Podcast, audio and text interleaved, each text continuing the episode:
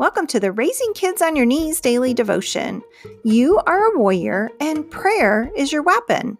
I'm here to help you step up your spiritual parenting by sharing the word and asking the hard questions. So join me, Tina Smith, for only a couple minutes of your time to raise the bar in your spiritual parenting.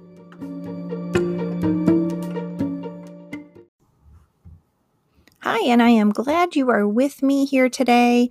We are praying and talking about the future of our children. Today, we're going to talk about how they're always being pursued.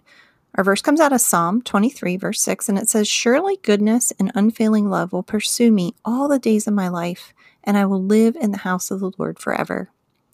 If there is one thing I've learned as a parent and I'm still challenged by as my kids have gotten older, it's the fact that I can't be everywhere they are, see everything they are doing, and protect them from everything that happens. My kids are all grown up, and their proximity to me is much further than their bedrooms. But even if you have an infant, elementary, middle school, or even a high school kid, you already know that there will be times when you can't be near. These are the times when you can trust and rest assured that the goodness and unfailing love of God will pursue them all the days of their lives. Just like little ducklings are following the every move of their mother, so the goodness and unfailing love of God will be pursuing your children. I don't know about you, but that gives me so much peace. Here's something for you to ponder today.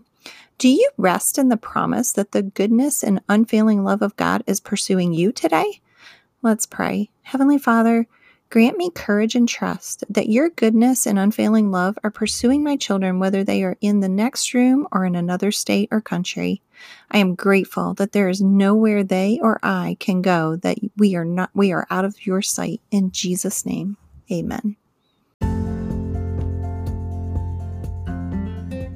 This has been the Raising Kids on Your Knees daily devotion. You can find this devotion as well as other parenting tools at raisingkidsonyourknees.org.